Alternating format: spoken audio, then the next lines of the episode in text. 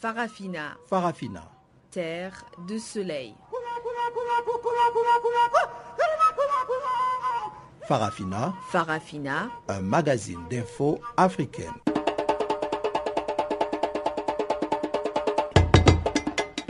Présentation Pamela Kumba. Bonjour à tous et merci encore une fois d'honorer ce rendez-vous avec Farafina, votre magazine des actualités sur Channel Africa. Deborah Moussouéou est à la technique et voici les titres. La nomination du Premier ministre de l'opposition n'impressionne pas les Congolais et au Congo-Kinshasa voisin, Moïse Katumbi obtient plus de supporters. Voilà donc pour les titres du jour, on en parle en détail tout de suite après ce bulletin des informations présenté par Guillaume Cabissoso.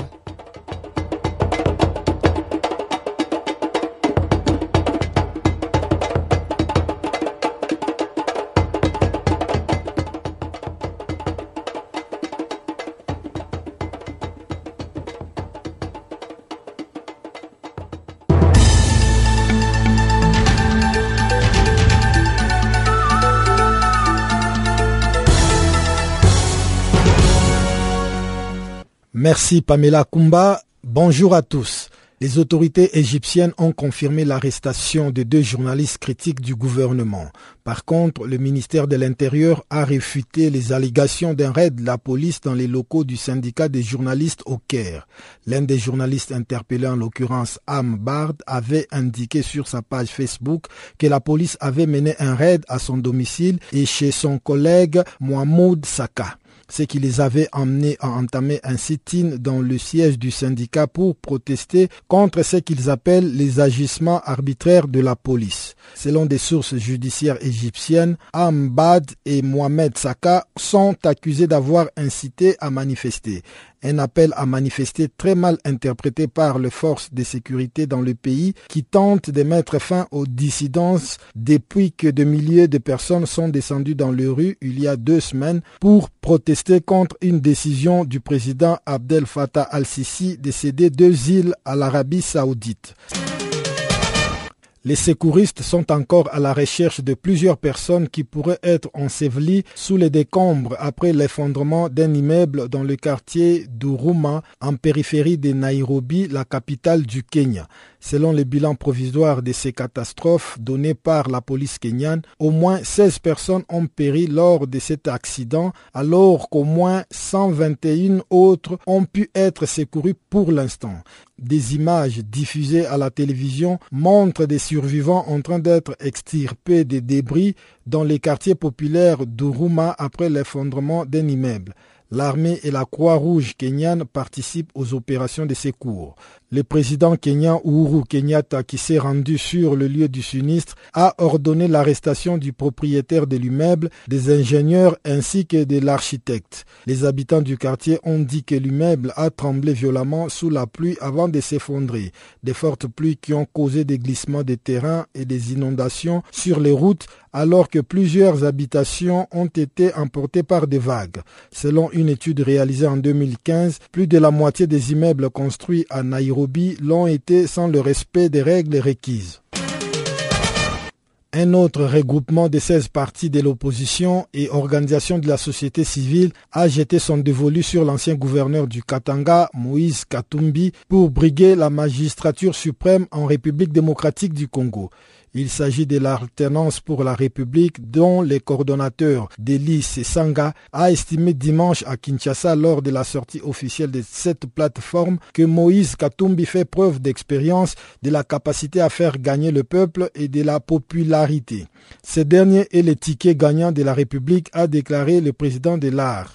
L'alternance pour la République emboîte ainsi les pas à la plateforme de l'opposition G7 constituée de sept partis exclus de la majorité présidentielle en septembre 2015 et qui avait déjà demandé le 30 mars dernier à Moïse Katumbi de se présenter à la prochaine élection présidentielle en République démocratique du Congo.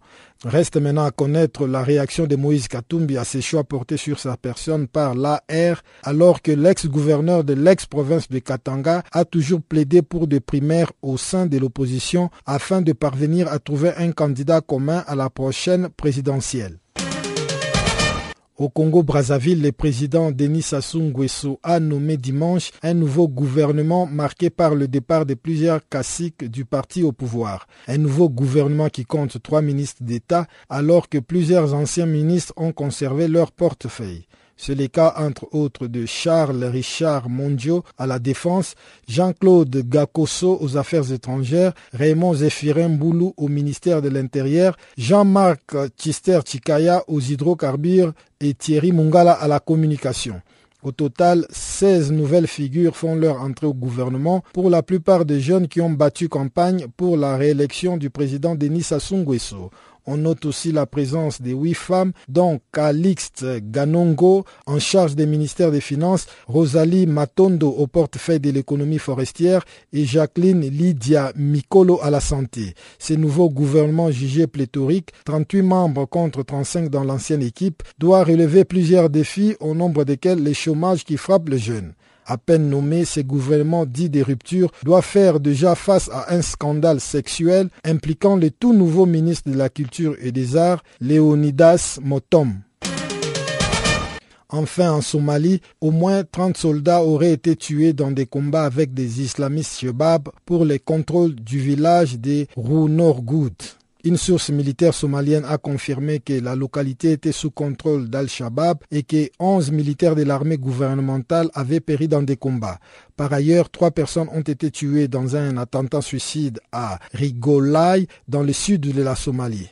Pour rappel, les Shabab ont juré la perte du gouvernement central des Somalie soutenu à bout de bras par la communauté internationale et défendu par la force de l'Union africaine en Somalie, forte de 22 000 hommes.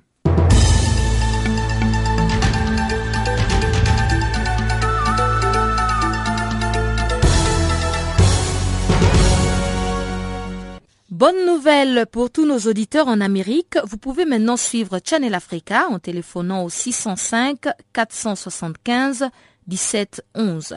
Donc si vous êtes un auditeur de Channel Africa en Amérique, composez simplement le 605 475 1711.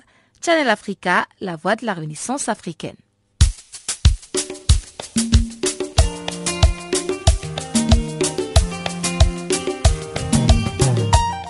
Vous êtes à l'écoute de Channel Africa, vous voulez participer aux festivités de notre cinquantenaire le 1er mai.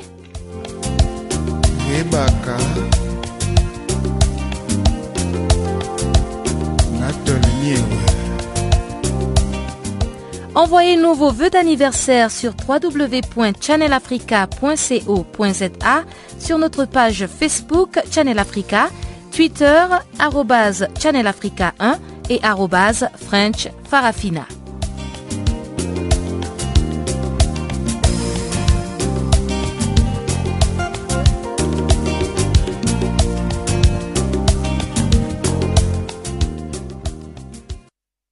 Chers auditeurs, bonjour à tous ceux qui viennent de se connecter. Le IFF, les combattants de la liberté, ont lancé ce week-end écoulé leur manifesto.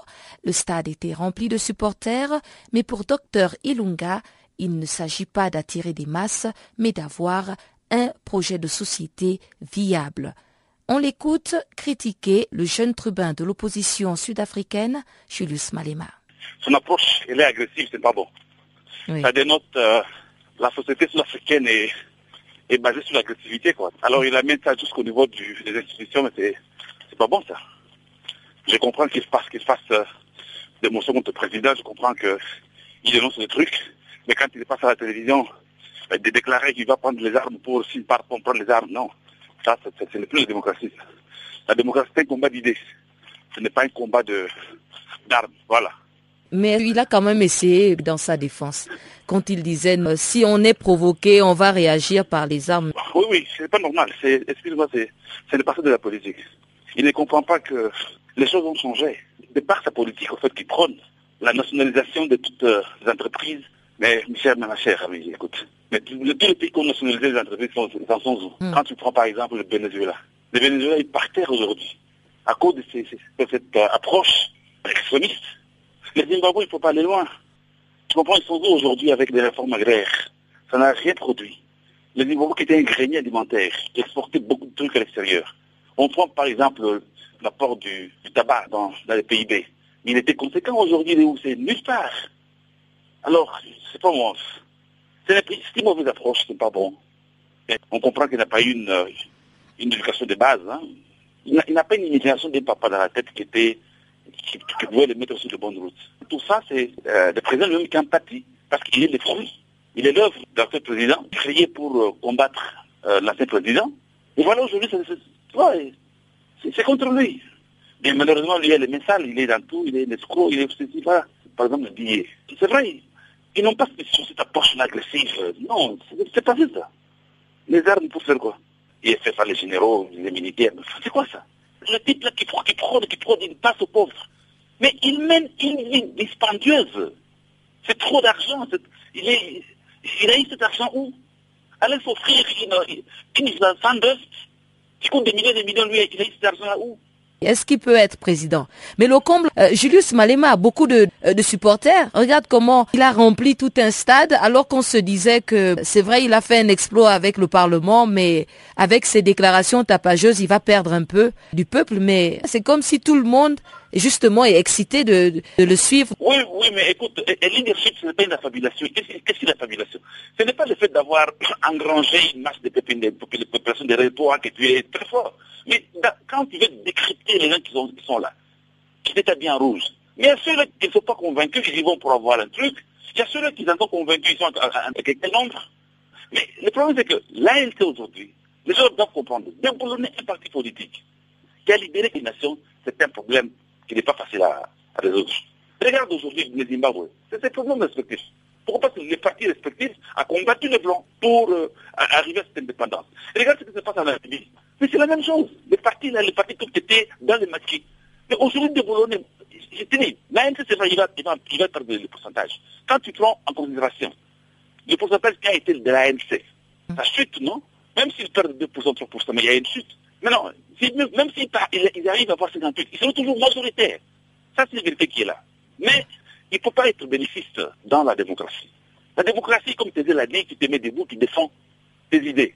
Si tes idées sont les bonnes, on les applique.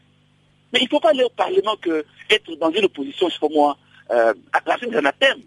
Oh non, on doit partir pour Mais quel est votre combat? Les opposants, lorsqu'on détient un chemin de la transformation du pays, en termes de gouvernance qui sont opposés par rapport à ceux qui sont au, gouvernement. Voilà la vraie unification organique de l'opposition. Moi, je voudrais qu'il passe au Parlement. Il, décrypte le programme du gouvernement. Voilà, ça, ça, ça n'a pas été fait. Voilà ce que nous proposons. En faisant ceci, on peut arriver à ça. D'accord. C'est là l'opposition que moi j'aime. Mais pas l'histoire de réclamer et être, être les gens. Non, c'est impossible. Mais cette opposition, est-ce qu'elle existe en Afrique? Non, mais l'Afrique du Sud est un geste démocratique euh, qui est différent par rapport au nôtre. Fait dans le Parlement ne peut pas être accepté dans les pays francophones. Je ne vois pas. Mais au moins, au moins, si ça peut faire une émulation, euh, tant mieux. Mais malheureusement, nos francophones, tu peux t'imaginer, ils n'ont pas l'esprit étatique dans leur mental. Présidentielle en République démocratique du Congo, une nouvelle coalition de l'opposition regroupant 16 partis et organisations de la société civile ont apporté leur soutien à Moïse Katumbi pour briguer la magistrature suprême. L'alternance pour la République est l'appellation de cette coalition qui a estimé que l'ex-gouverneur de l'ex-Katanga est le ticket gagnant de la République eu égard à son expérience, à sa capacité à faire gagner le peuple et à sa popularité. Un point de vue largement partagé par Moindo Nzangi, député et président du groupe parlementaire du MSR appartenant au G7, qui avait déjà choisi Moïse Katumbi comme son candidat à la présidentielle de novembre prochain en République démocratique du Congo. Il faut dire que nous sommes très satisfaits du fait ait des gros poissons de la dynamique de l'opposition, tels que le Sanga, les Jacques-Claude Wemba, le Moussa acceptent eux aussi l'offre que nous avons été les premiers à mettre sur la table, c'est-à-dire celui de soutenir la candidature de Moïse Katumbi comme prochain président de la République. Nous sommes très satisfaits par cette offre-là et nous continuons aussi à demander à plusieurs forces de l'opposition de pouvoir soutenir cette, alternative-là, puisque c'est une alternative euh, qui se présente comme valable pour la situation du moment et nous osons croire qu'effectivement, nous serons très nombreux au sein de la classe politique et de la société civile à pouvoir accorder notre confiance à Moïse Katumbi pour que nous puissions le présenter comme notre candidat, notre champion à l'élection présidentielle qui va être organisée en novembre. Donc nous sommes très satisfaits par ça et nous continuons à encourager les autres aussi à pouvoir emboîter le pas. Certainement que ce n'est pas pour autant que nous excluons le fait que nous devons présenter cette candidature par rapport aux autres candidatures aussi de, l'opposition. Mais pour nous, c'était pas que le message que nous avons lancé, il n'est pas resté euh, à l'air. Il y a beaucoup de gens qui nous soutiennent dans ce sens-là. Cela veut dire que vous avez mené des campagnes pour amener d'autres plateformes d'opposition à soutenir votre candidat?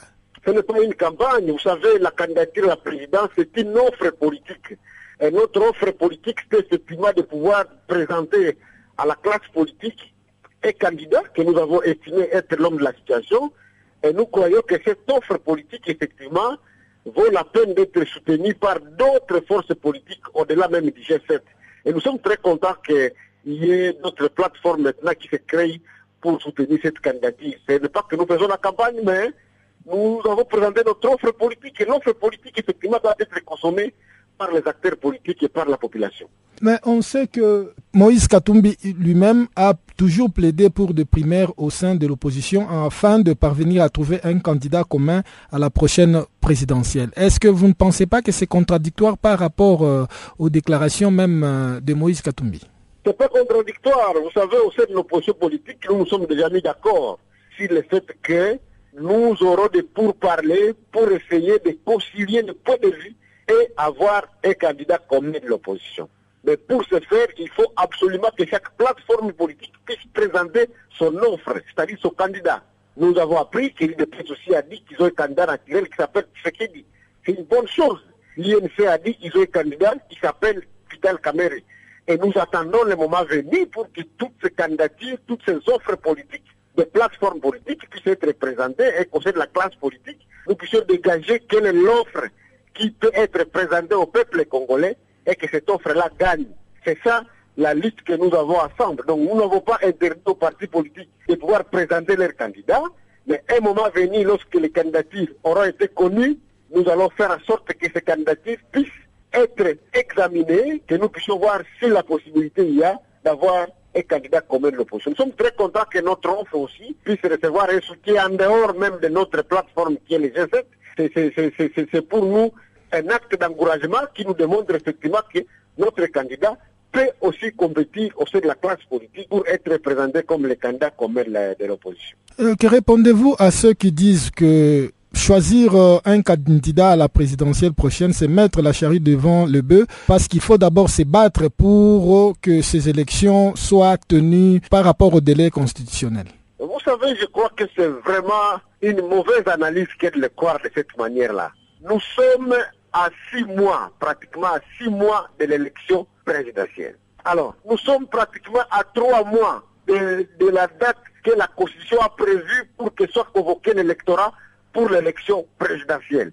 La fixation de la date de l'élection, ça ne dépend pas de la volonté des individus. C'est la Constitution elle-même qui a déjà prévu qu'à telle date, les élections présidentielles doivent avoir lieu. Est-ce que nous allons nous fier aux caprices des individus ou nous allons nous plier à ce que dit la Constitution La Constitution a déjà prévu la date pour l'élection présidentielle, nous devons nous y conformer. Et nous, l'annonce de candidature que nous faisons, c'est conformément effectivement au calendrier électoral fixé déjà par la Constitution de la République démocratique du Congo. Donc nous croyons que nous sommes dans les règles. Nous nous battons pour la Constitution et nous savons que les dispositions de la Constitution ne sont pas négociables, ne sont pas discutables. Donc nous ne devons qu'agir. Et nous avons agi, nous croyons que nous sommes dans les bons. On lutte pour la Constitution et nous devons agir dans le cadre de la Constitution. Au Congo-Brazzaville voisin, la nomination de Clément Mwamba au poste de Premier ministre n'a pas été applaudie par l'opinion nationale générale. Celui qui est considéré comme un membre de l'opposition avait été exclu de l'Union panafricaine pour la démocratie sociale bien avant sa nomination. Steve Barongombe, notre confrère sur place à Brazzaville, revient sur le sentiment général des Congolais quant à cette nomination et il évoque aussi le nouveau ministre de la Culture dont une photo compromettante a été publiée sur les réseaux sociaux. Bon, ce qu'il faut dire, c'est que c'est un gouvernement de 39 membres, le Premier ministre y compris.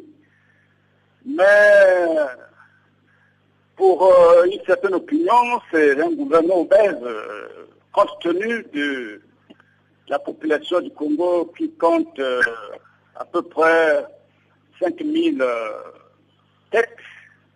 en comparaison avec d'autres pays tels que le Bénin qui est plus peuplé que le Congo, qui a moins de 20 ministres.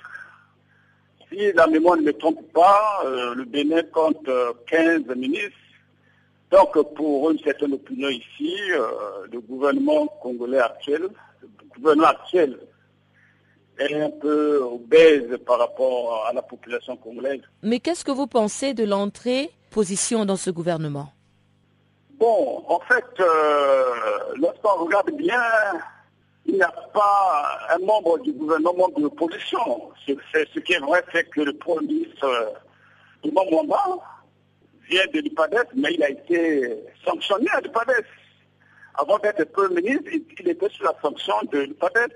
Mais auparavant, c'est un ancien membre du Parti congolais du travail, membre du comité central du Parti congolais du travail dans les années 1980. Il a également occupé le poste de, conseiller économique et financier du président de la République, cumulativement avec la fonction de directeur général de la Banque commerciale congolaise, une banque qui a fait faillite. Euh, euh, au milieu des années 1980. En dehors de ça, il n'y a, pas un membre du, gouvernement qui est de. Plutôt, euh, il n'y a pas un membre du gouvernement qui est de l'opposition. Euh, parmi les, les 38 ministres, il n'y a pas un membre de ce gouvernement qui est membre de l'opposition. Je ne vois pas. Mais, mais est-ce que tout de même euh, le fait que le Premier ministre a été dans l'opposition avant euh, d'être exclu euh, pourra faire une différence dans son nouveau gouvernement ou dans la gestion de la chose étatique?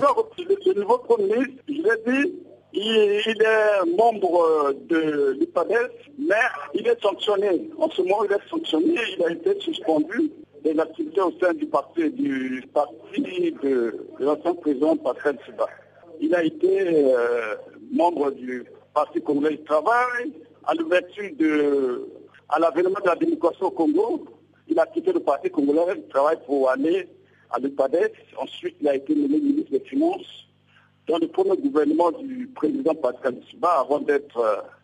Mais en ce moment, il est membre du PADES, mais suspendu des fonctions au sein de ce parti. Mais au niveau de la gestion de l'État, est-ce que vous pensez que ce sera différent? Bon, euh, jusqu'à présent, euh, l'opinion un peu sceptique sur euh, ce que va faire ce nouveau gouvernement. C'est vrai qu'il y a des jeunes ministres qui sont arrivés, mais certains n'ont pas encore d'expérience de la gestion des affaires publiques.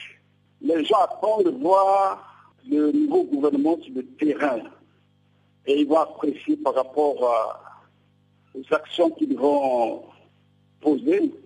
Et ce qui est sûr, c'est que maintenant, là, euh, l'opinion d'une manière générale, l'opinion publique d'une manière générale, est encore sceptique et ne croit pas encore.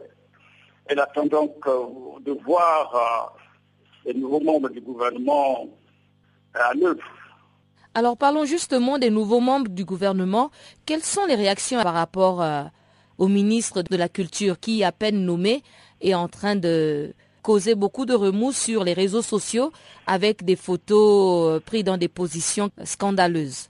Bon, c'est vrai, c'est une photo qui circule euh, sur le net, mais les gens sont un peu déçus hein, euh, de cette photo.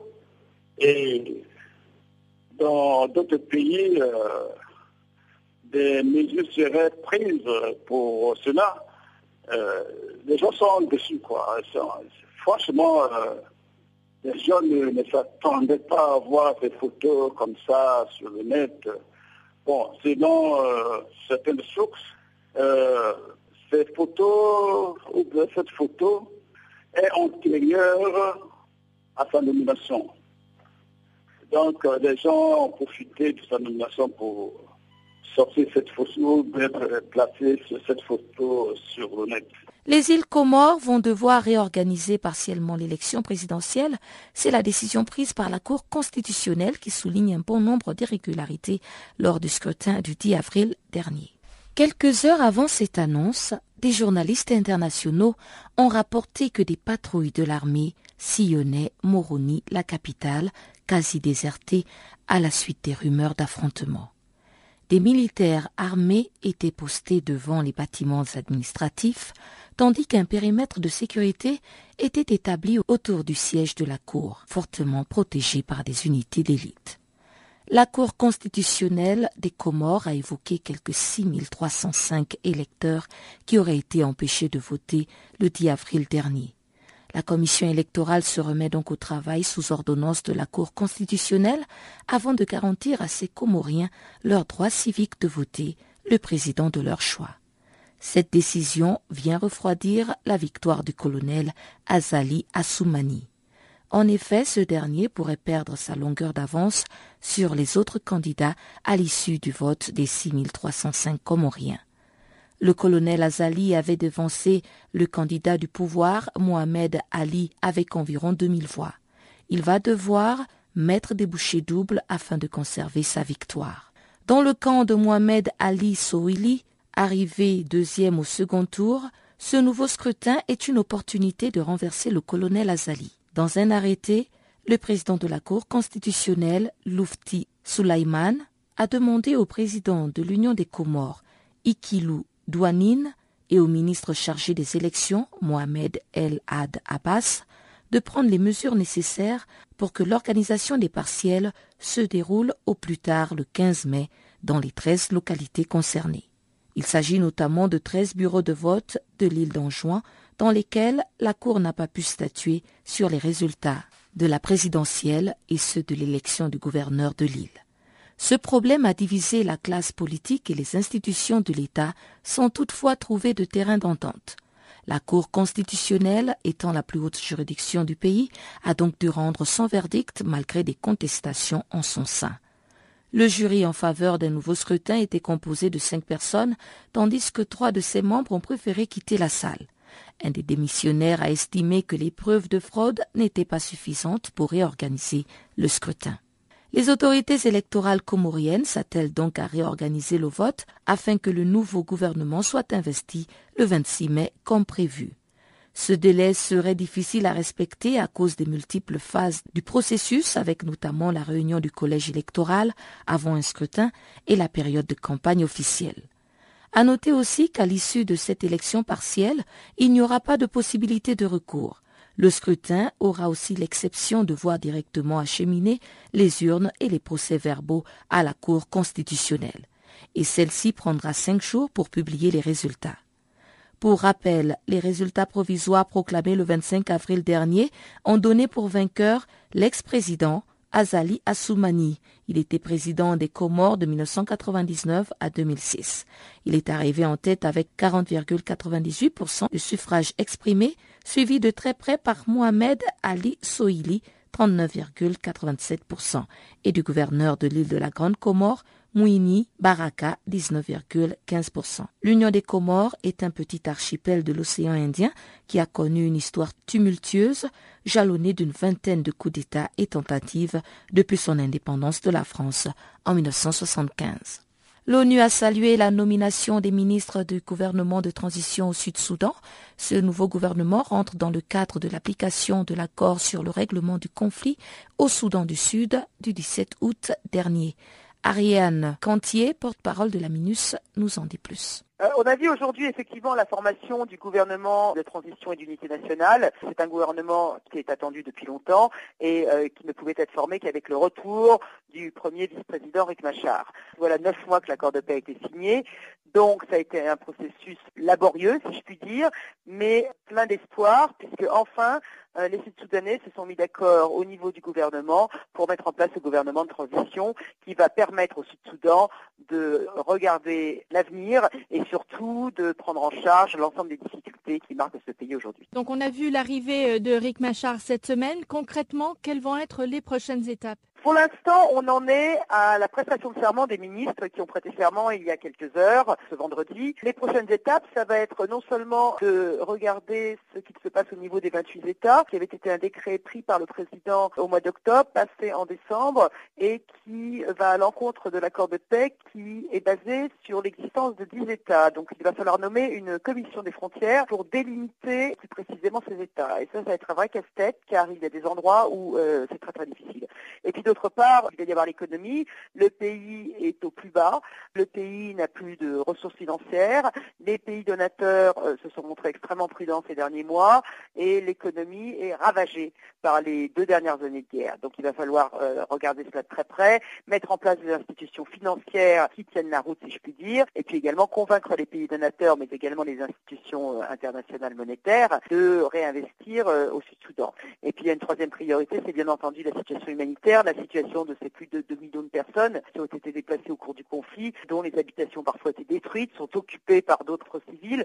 C'est un conflit qui a utilisé à grande échelle la politique de la terre brûlée, qui veut dire que même s'il y a sécurité, il n'y a pas forcément de vie communale qui est possible aujourd'hui, donc il va falloir reconstruire, il va falloir acheminer de l'aide humanitaire et permettre à tous ces gens de rentrer chez eux parce que passer les premières joies de la paix, et elle a été fêtée au Sud-Soudan, il va falloir ensuite que les gens soient satisfaits dans ce leur offrir la paix et là ça va être également très long. Est-ce que l'on ressent avec les événements de cette semaine un changement palpable d'ambiance et d'atmosphère? On sent un changement quand on lit les journaux, quand on écoute les radios, ou dans la ville de Djouba, où il y a eu vraiment un moment de flottement. On a attendu Rick Machar pendant plus d'une semaine. Il y a eu un moment de flottement. On a bien senti que les citadins de Djouba étaient inquiets. On sent un changement dans cette mesure parce que, dans un premier temps, le retour de Rick Machar et l'établissement de ce gouvernement de transition est un soulagement pour l'ensemble de la population euh, sud-soudanaise. Mais encore, la question reste une nouvelle fois les attentes de la population sud-soudanaise, qui sont énormes par rapport à un pays qui a été ravagé par la guerre, et dans quelle mesure ces attentes vont être respectées par le gouvernement ou même, pour aller plus loin, dans quelle mesure le gouvernement aura moyen de répondre à ces attentes suffisamment rapidement. Et sans plus tarder, on retrouve Chanceline Louraquois pour le bulletin des actualités économiques du jour.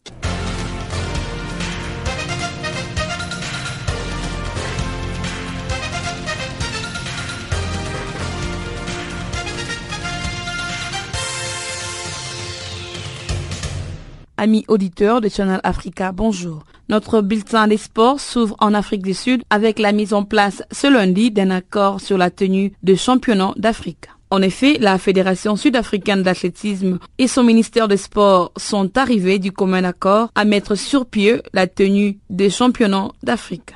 Ces championnats aura lieu du 22 au 26 juin à Durban. De fait, Durban en a vu d'autres, une Coupe du monde de rugby en 1995, une Coupe du monde de 2010 de football et deux Coupes d'Afrique des Nations de foot en 1996 et 2013. Durban doit en outre accueillir les Jeux du Commonwealth 2022, les premiers sur les sols africains signalant que le ministre des Sports avait récemment menacé d'annuler cet événement. Et jusque-là, il n'a jamais atteint ses objectifs en termes de mixité ethnique en athlétisme. Ces derniers devra redoubler d'efforts pour que les installations soient prêtes en temps pour cette 20e édition. À moins de deux mois de son coup d'envoi, la compétition phare de la Confédération africaine d'athlétisme fait par ailleurs face à quelques incertitudes. La dite confédération a depuis un problème d'installation sportive et n'a plus de piste d'athlétisme. Rappelons que le ministre des Sports Mbalula Fikile voulait à tout prix sanctionner le manque de mixité ethnique dans quatre disciplines à savoir l'athlétisme, le cricket, le netball et le rugby.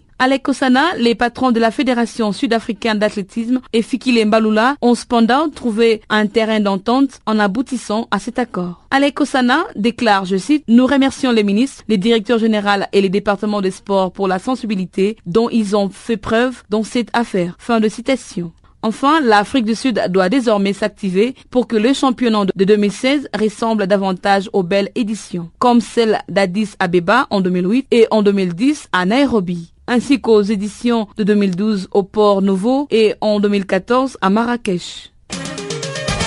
L'Union des associations européennes de football, UEFA en sigle, se réunit en congrès ce lundi et le mardi à Budapest. Le but de cette rencontre est d'organiser l'élection d'un nouveau président avant l'ouverture de l'euro en France le 10 juin prochain. En rappel, le vendredi, Michel Platini, le président de l'Union des associations européennes de football, UEFA en sigle, avait été auditionné. Cette audition était à Lausanne, en Suisse, devant le tribunal arbitral du sport, TAS en sigle. D'après le secrétaire général du tribunal arbitral du sport, Mathieu Reb, Michel Platini devrait être fixé sur son sort le 9 mai prochain. C'est une date butoir qui donnera donc un mois à l'Union des associations européennes de football de se fixer pour un nouveau président. Michel Platini est mis en cause à la suite de la révélation d'un paiement de 1,8 million d'euros reçu en 2011 de la FIFA pour rémunérer un travail de conseiller de Joseph Blatter. Platini avait été jugé coupable par la FIFA, autrement dit d'abus de position, des conflits d'intérêts et de gestion déloyale. Notons que, jusque-là, seule la charge de corruption avait été écartée.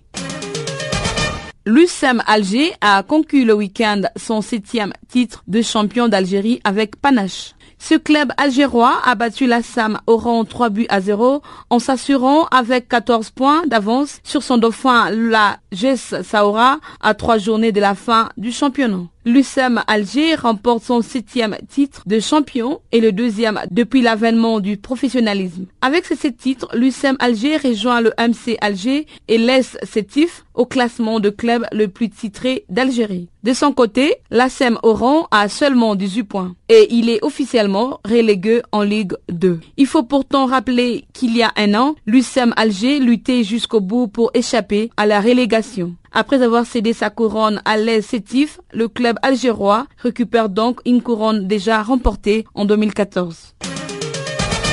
Le tirage sort pour le tournoi olympique de handball a eu lieu le week-end. En effet, chez les hommes, les Égyptiens ont été plus épargnés, contrairement aux Tunisiens. Et chez les femmes, les Angolaises ont hérité d'un groupe très élevé. Les Aigles de Carthage ne seront favoris que face à l'Argentine, tandis que les Qatar, vice-champions du monde de la Croatie, qui revient bien après quelques années, creuse la Danemark qui... Un nouveau drame en Méditerranée où une centaine de migrants sont portés disparus depuis le week-end après deux naufrages au large de la Libye.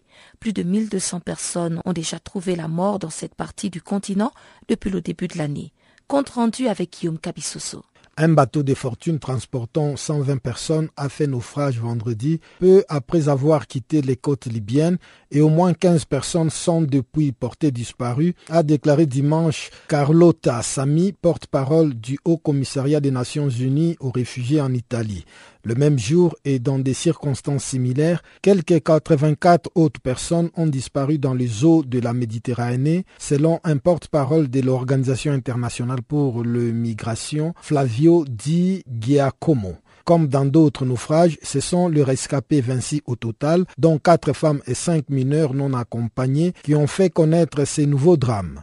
Madame Samy a de son côté fait état des 27 rescapés, dont certains sont dans un état sérieux.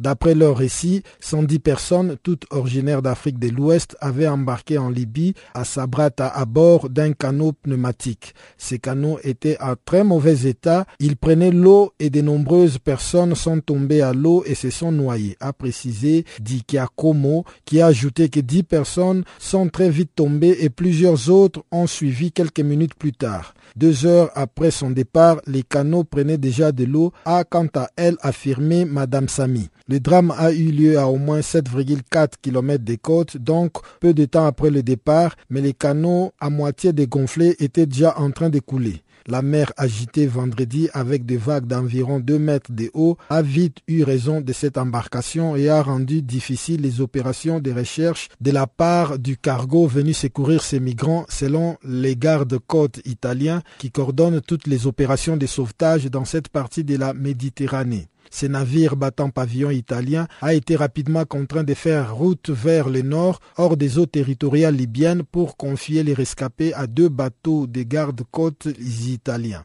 Ces personnes ont ensuite gagné l'île de Lampedusa entre la Libye et la Sicile, où l'Organisation internationale des migrations a pu recueillir leurs premiers témoignages à leur arrivée samedi. La très grande majorité des plus de 27 000 migrants ayant débarqué ces quatre derniers mois sur les côtes italiennes proviennent d'Afrique noire, c'est-à-dire du Nigeria en tête, suivi de la Gambie et du Sénégal. 1261 personnes ont trouvé la mort en Méditerranée, essentiellement en Grèce depuis le début de l'année selon un comptage fait jeudi avant ces deux naufrages par le HCR. et d'autres périront encore si rien n'est fait, a averti dimanche dans un communiqué la Fédération internationale des sociétés de la Croix-Rouge et du Croissant Rouge. En 2015, 3770 personnes, dont des centaines de femmes et d'enfants, ont péri en Méditerranée, a déploré le HCR. Papa Wemba sera décoré en ce jour à titre posthume au Palais du Peuple où siège le Parlement par le président Joseph Kabila,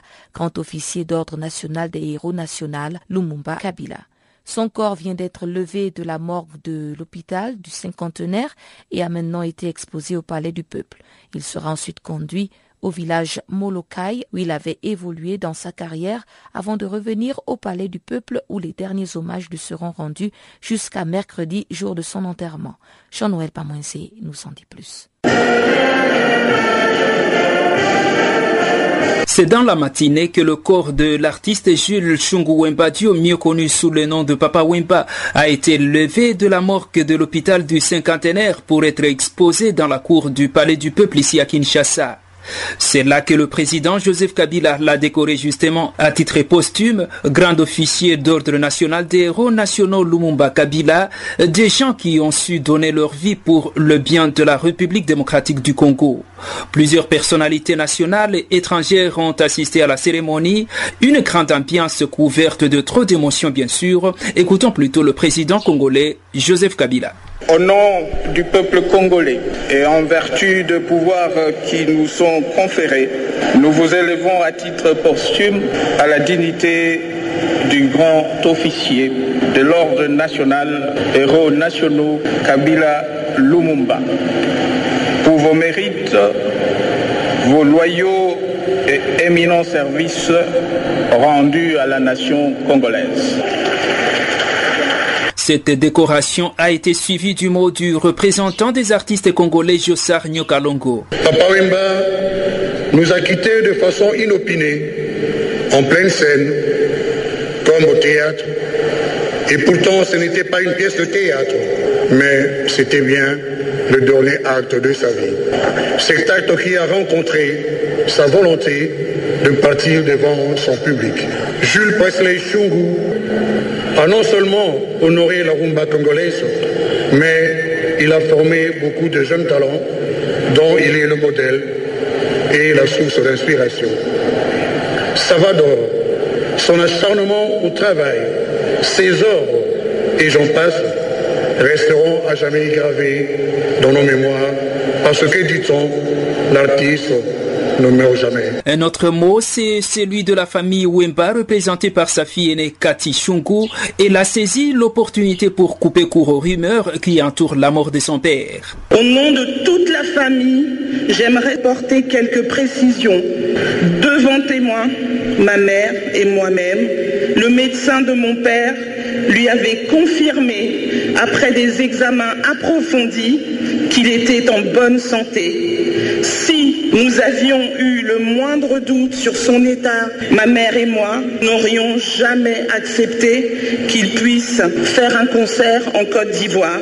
Nous confirmons donc qu'il était en bonne santé. Nous serions donc gré de ne pas spéculer sur de quelques négligences des organisateurs du festival et de son manager, Cornélie. En Afrique, le deuil est symbole d'unité, de pardon, de partage, de solidarité totale et de renforcement des liens. Nous souhaitons que le deuil de Papa Wemba s'inscrive dans cette logique. Il y a eu d'autres témoignages dont nous retenons celui de l'artiste ivoirien assez faux du groupe Magic System qui a plaidé pour l'immortalisation de Papa Wemba. Nous sommes à pied d'œuvre de sorte à pouvoir honorer la mémoire de Papa Wemba. Je crois qu'il faut faire quelque chose pour l'immortaliser. C'est ce que nous sommes en train de faire.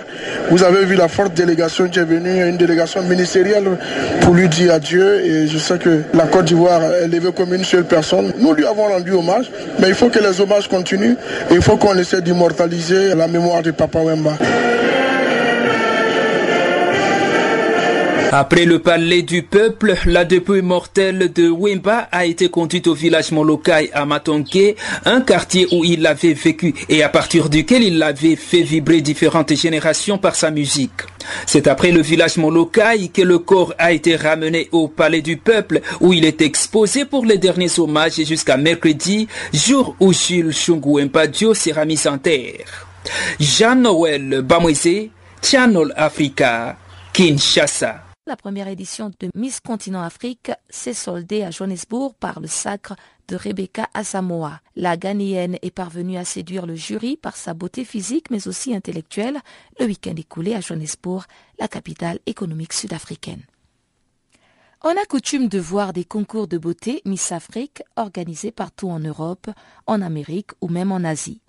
Mais c'est la première fois que le continent africain lui-même organise un concours de beauté destiné aux filles du terroir.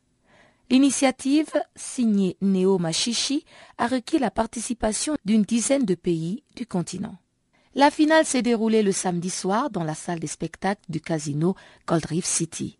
Elles étaient au total douze finalistes aux chevelures brodées de perles qui se sont affrontées pieds nus en habits traditionnels ou encore moulés dans de longues robes de soie. La dignité et le respect des valeurs morales étaient aussi au rendez-vous. Ainsi, le traditionnel maillot de bain qui dévoile les parties intimes du corps a été remplacé par des t-shirts et shorts moulants, respectant la pudeur d'antan des traditions noires. Les candidates ont aussi esquissé quelques pas de danse sur des sons typiquement africains tels que la chanson Africa du chanteur malien Salif Keita. Et au finish, c'est la candidate ghanéenne Rebecca Samoa, 24 ans, hygiéniste dentaire de formation, qui s'est démarquée face aux 40 jeunes femmes engagées dans la compétition depuis le lancement du concours. Et elle est donc parvenue à s'imposer face aux 12 finalistes. Rebecca Asamoah était montée sur scène, enveloppée dans le drapeau de son pays, les cheveux tressés et la tête sertie d'une coiffure traditionnelle de l'ethnie ghanéenne Ashanti dont elle est originaire. C'est moulée dans une robe de soie confectionnée en kente, le tissu le plus connu du Ghana, que quelques heures plus tard, elle recevra la couronne de la gagnante. Rebecca Asamoah avait fini dauphine du concours Miss Ghana 2015. Elle repart avec une bourse pour étudier la gestion des affaires à l'université Monash de Johannesburg. La Zambienne Michelo Malambo a remporté la deuxième place, tandis que la Sud-Africaine Jemima Kandimiri a gravi la troisième marche du podium. Le producteur Neo Machichi s'est réjoui du succès de cette première édition Miss Afrique continentale. Il a travaillé pendant cinq ans sur ce projet et c'est fièrement qu'il a affirmé que toute la compétition s'est déroulée à l'africaine sans aucune imitation des Miss Univers ou Miss Monde. Le producteur sud-africain et ses collaborateurs envisagent à long terme de convaincre l'Union africaine de les soutenir afin que leur Miss Afrique continentale puisse jouer un rôle pour tirer l'Afrique vers le haut et mener des campagnes contre les fléaux africains tels que le paludisme, la pauvreté ou la xénophobie. Et voilà qui nous mène à la page sportive du jour. Retrouvons encore une fois Chanceline Louraquois.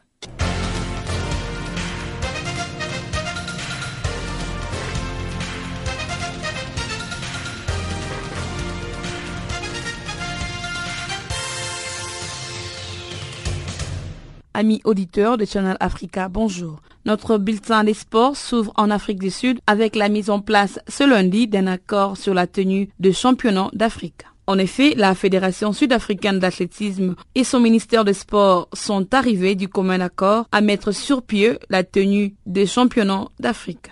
Ces championnats aura lieu du 22 au 26 juin à Durban. De fait, Durban en a vu d'autres, une Coupe du monde de rugby en 1995, une Coupe du monde de 2010 de football et deux Coupes d'Afrique des Nations de foot en 1996 et 2013. Durban doit en outre accueillir les Jeux du Commonwealth 2022, les premiers sur les sols africains signalant que le ministre des Sports avait récemment menacé d'annuler cet événement. Et jusque-là, il n'a jamais atteint ses objectifs en termes de mixité ethnique en athlétisme. Ces derniers devra redoubler d'efforts pour que les installations soient prêtes en temps pour cette 20e édition.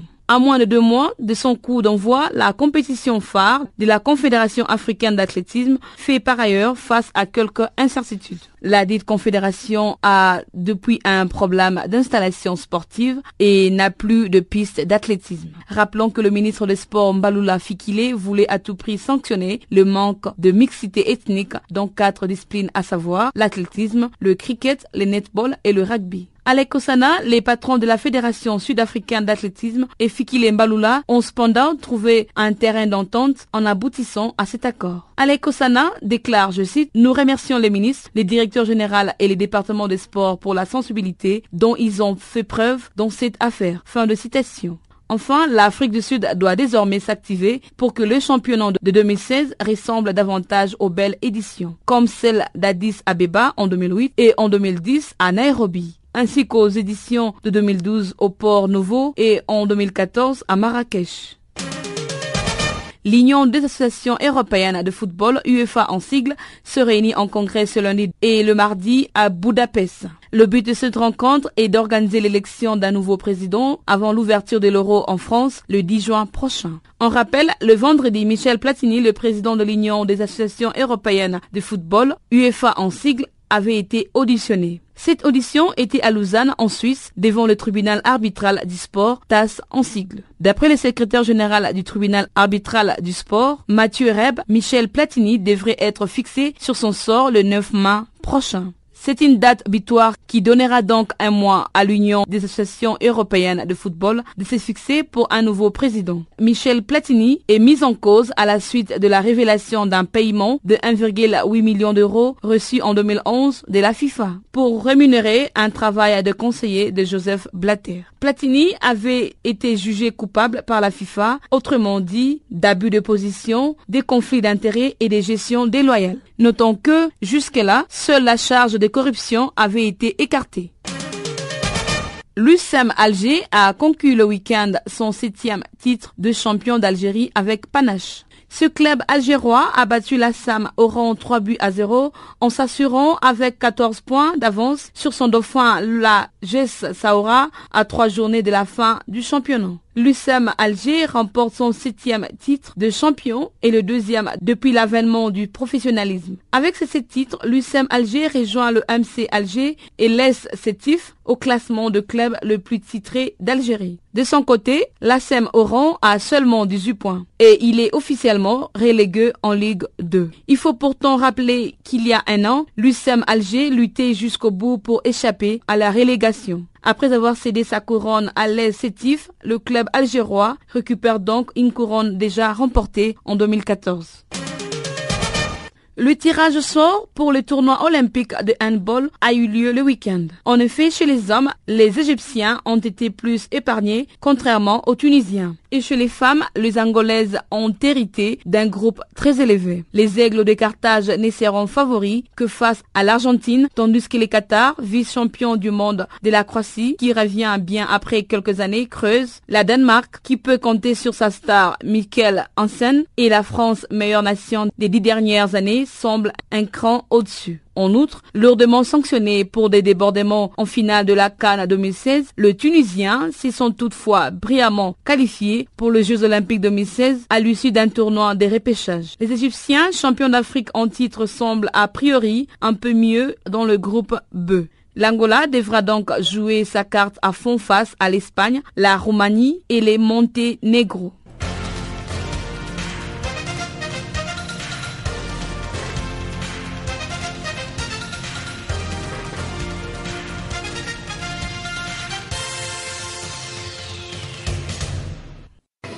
Est-ce que vous croyez que notre Dieu est merveilleux? Il est awesome. Awesome. Vous le croyez? Sentez-vous libre de vous lever, de lever les mains en l'air, d'adorer avec nous.